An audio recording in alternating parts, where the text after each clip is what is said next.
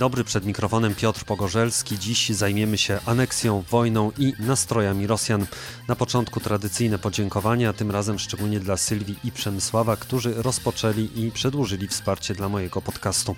Polecam wszystkim moje media społecznościowe, szczególnie prywatne konto na Twitterze i playlistę Radio Wschód na Spotify.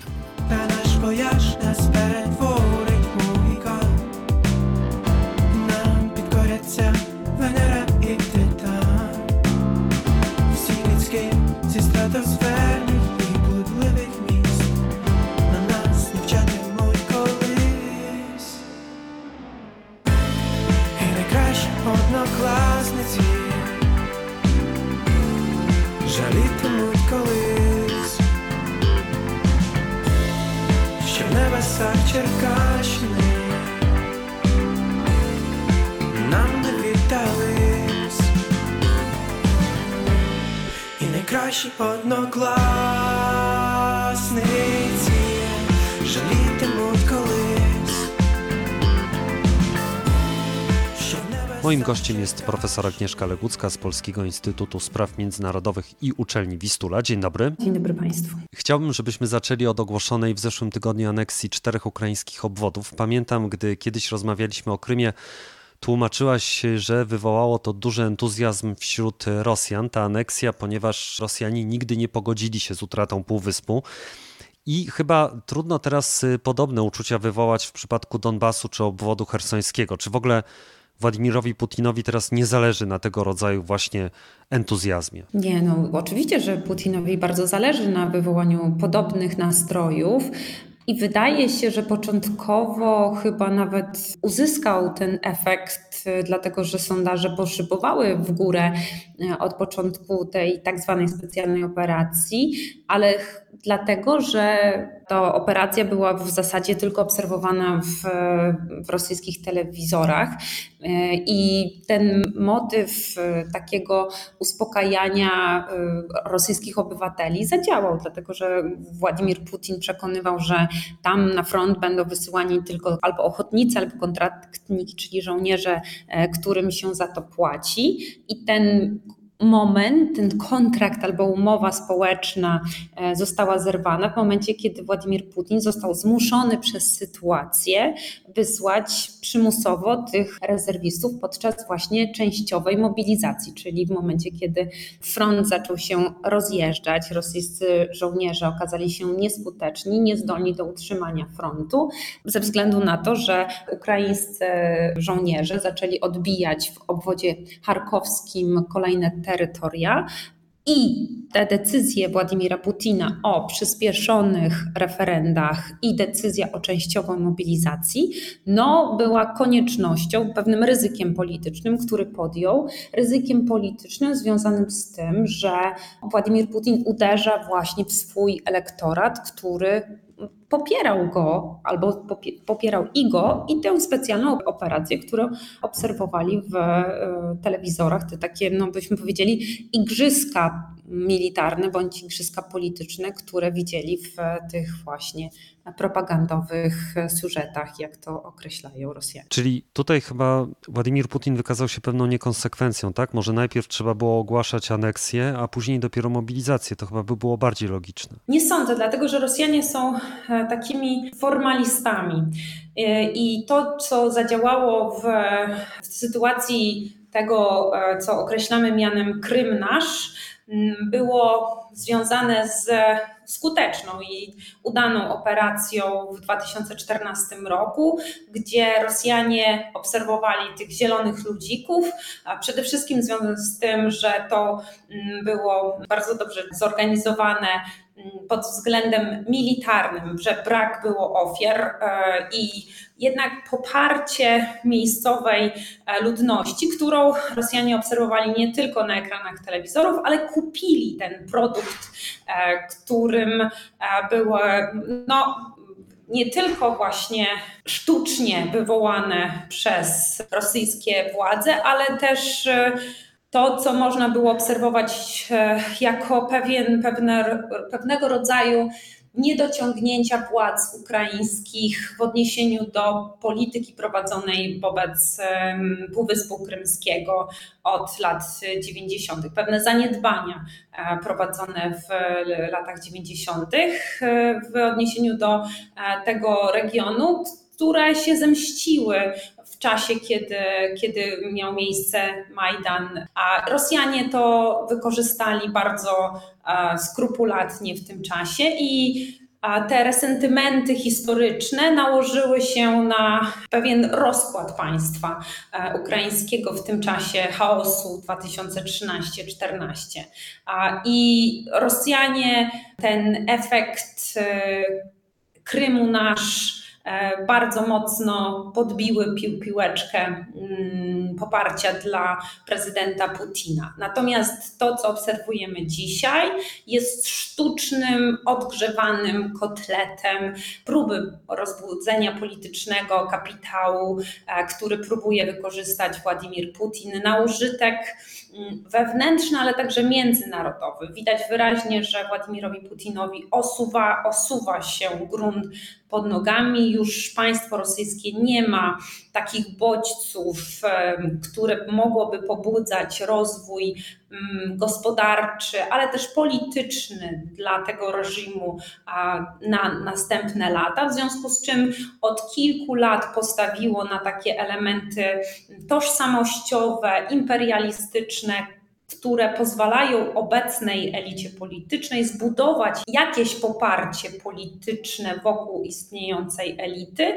i odebrać alternatywę dla rosyjskiego społeczeństwa, które nie chce na przykład takiego rozwoju proeuropejskiego i skierować ten e, punkt ciężkości na taki, byśmy powiedzieli, azjatycko bądź euroazjatycki e, kierunek e, skierowany na kontakty z Chinami bądź Indiami, które dla obecnej elity nie stanowią egzystencjalnego zagrożenia postaci na przykład demokratycznych wyborów bądź jakichkolwiek elementów, które są związane z aktywizacją społeczną, społeczeństwem obywatelskim, etc.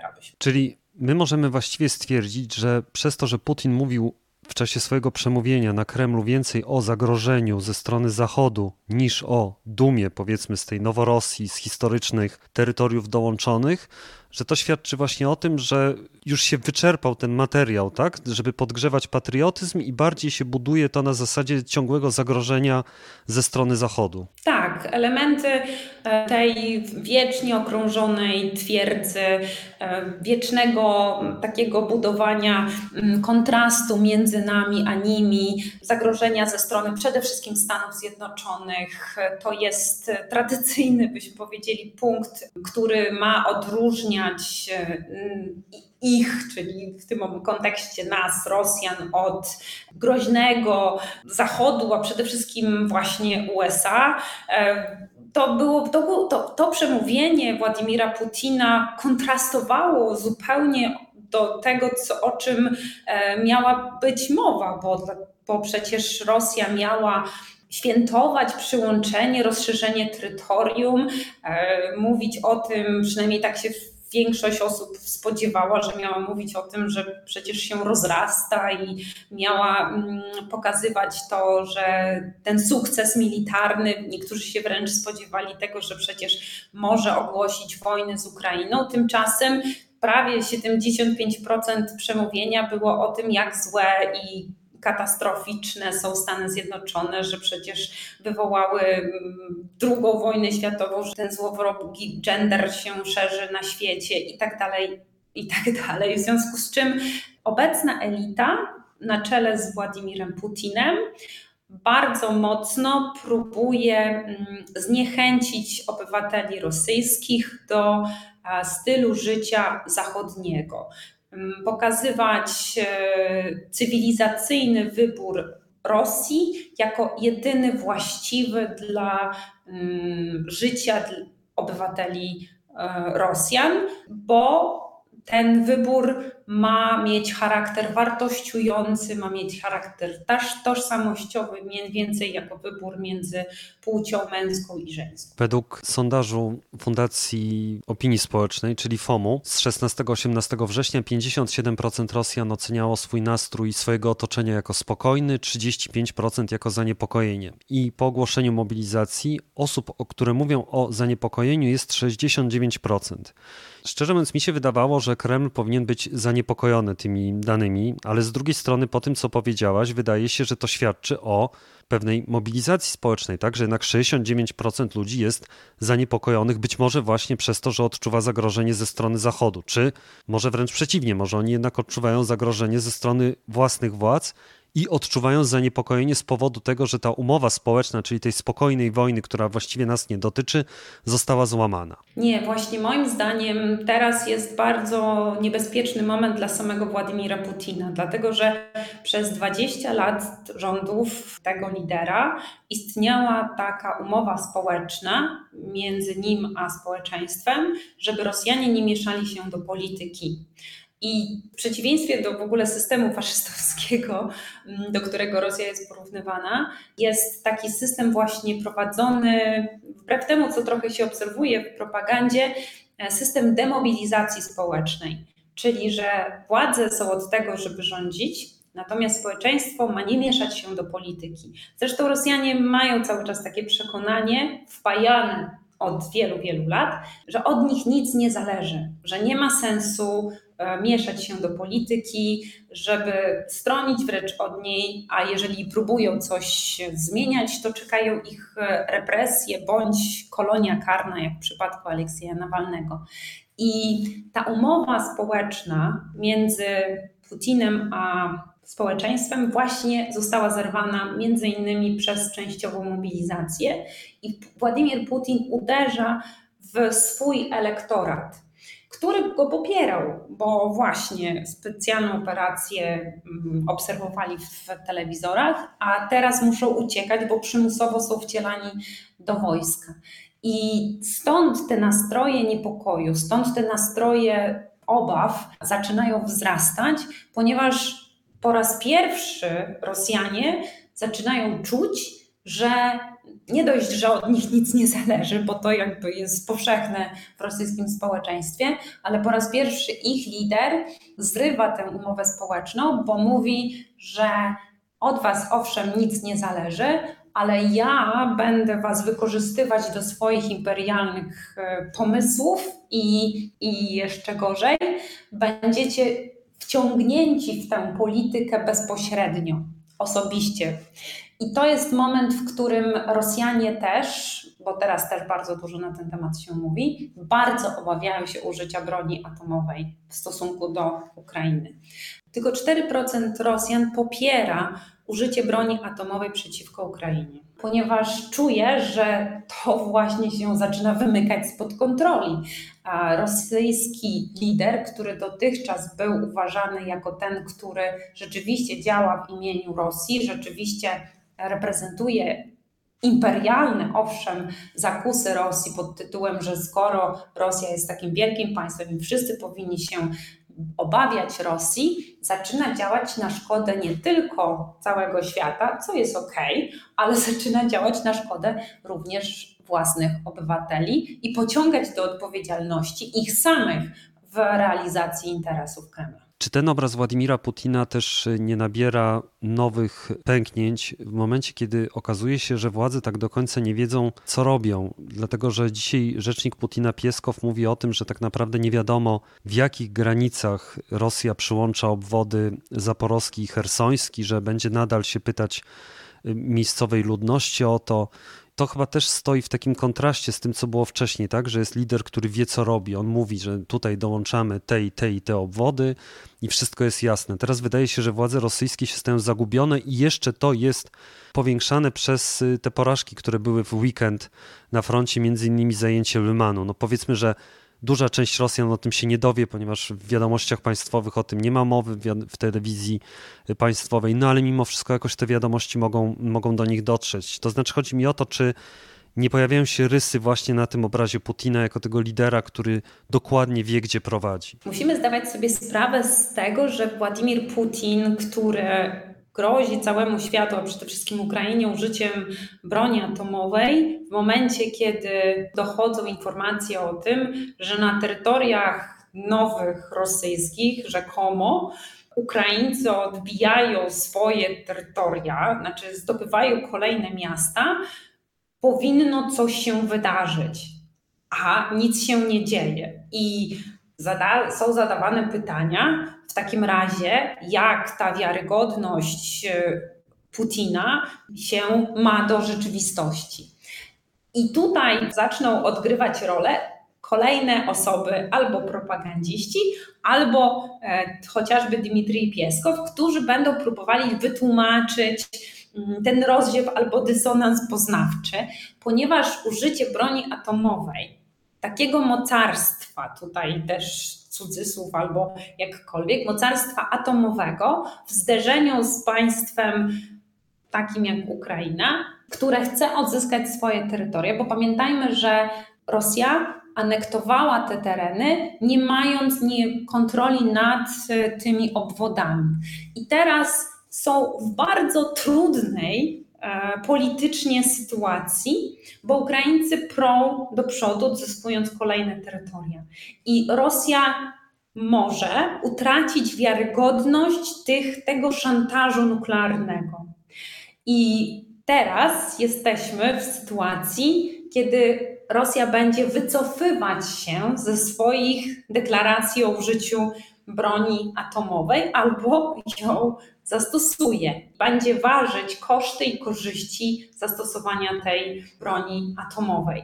I teraz trzeba by było właśnie wyważyć te korzyści z użycia broni atomowej i jest, ja widzę tylko jedną korzyść. Tylko brak utraty twarzy bądź wiarygodności tych właśnie deklaracji. Natomiast koszty są znacznie większe wykorzystania tego typu broni. Mianowicie, przynajmniej wymienię trzy, żeby nie przedłużać. Pierwszym kosztem jest to, że Ukraińcy tak czy siak będą prowadzić dalej swoje działania zbrojne, gdyż determinacja władz ludności, ale też sił zbrojnych Ukrainy jest tak duża do odzyskania tych terytoriów, że nawet nie powstrzymają się, w moim przekonaniu, jeżeli będzie takie uderzenie. Druga rzecz jest taka, że międzynarodowa społeczność, która nie jest tylko tą zachodnią, ale mówimy o globalnym południu, mówimy o Chinach i Indiach, zrezygnuje z popierania Federacji Rosyjskiej. Trzecia rzecz, społeczeństwo rosyjskie, które, o którym rozmawialiśmy, które do tej pory popierało tę specjalną operację i teraz jest w takim momencie, o czym rozmawialiśmy, krytycznym, jest przerażone sytuacją związaną z mobilizacją, bardzo mocno uważam, odsunie swoje poparcie polityczne, a też elita polityczna wokół Władimira Putina będzie miała duże wątpliwości. I chyba najważniejszy, przepraszam, że nie trzymam się trzech punktów, najważniejsze. Rosja, która odpowiada e, arsenałem nuklearnym na zagrożenie konwencjonalne, ponieważ e, nie potrafi zabezpieczyć swojej granicy ataku konwencjonalnego, ponieważ bo to byłby E, atak konwencjonalny na jej granicę, posiadając więcej niż milion swoich żołnierzy, rozbija wizerunek państwa o takiej sile swojej armii, w związku z czym działa nieproporcjonalnie do zagrożenia. I wizerunek takiego, prestiż, wizerunek, siła takiego państwa, który bazuje tylko na takiej, nie ma innych źródeł swojej mocarstwowości niż siła militarna. Jeżeli państwo nuklearne musi dbać o swoje granice za pomocą siły nuklearnej, to naprawdę kwestionuje swoje zdolności jako armia konwencjonalna. I tutaj te korzyści i straty z tytułu użycia takiej broni obecna, obecna administracja, przede wszystkim Władimir Putin, będzie musiał wyważyć. No, miejmy nadzieję, że przynajmniej tutaj się zachowa racjonalnie. Profesor Agnieszka Legucka z Polskiego Instytutu Spraw Międzynarodowych i Uczelni Wistula. Bardzo dziękuję. Bardzo dziękuję.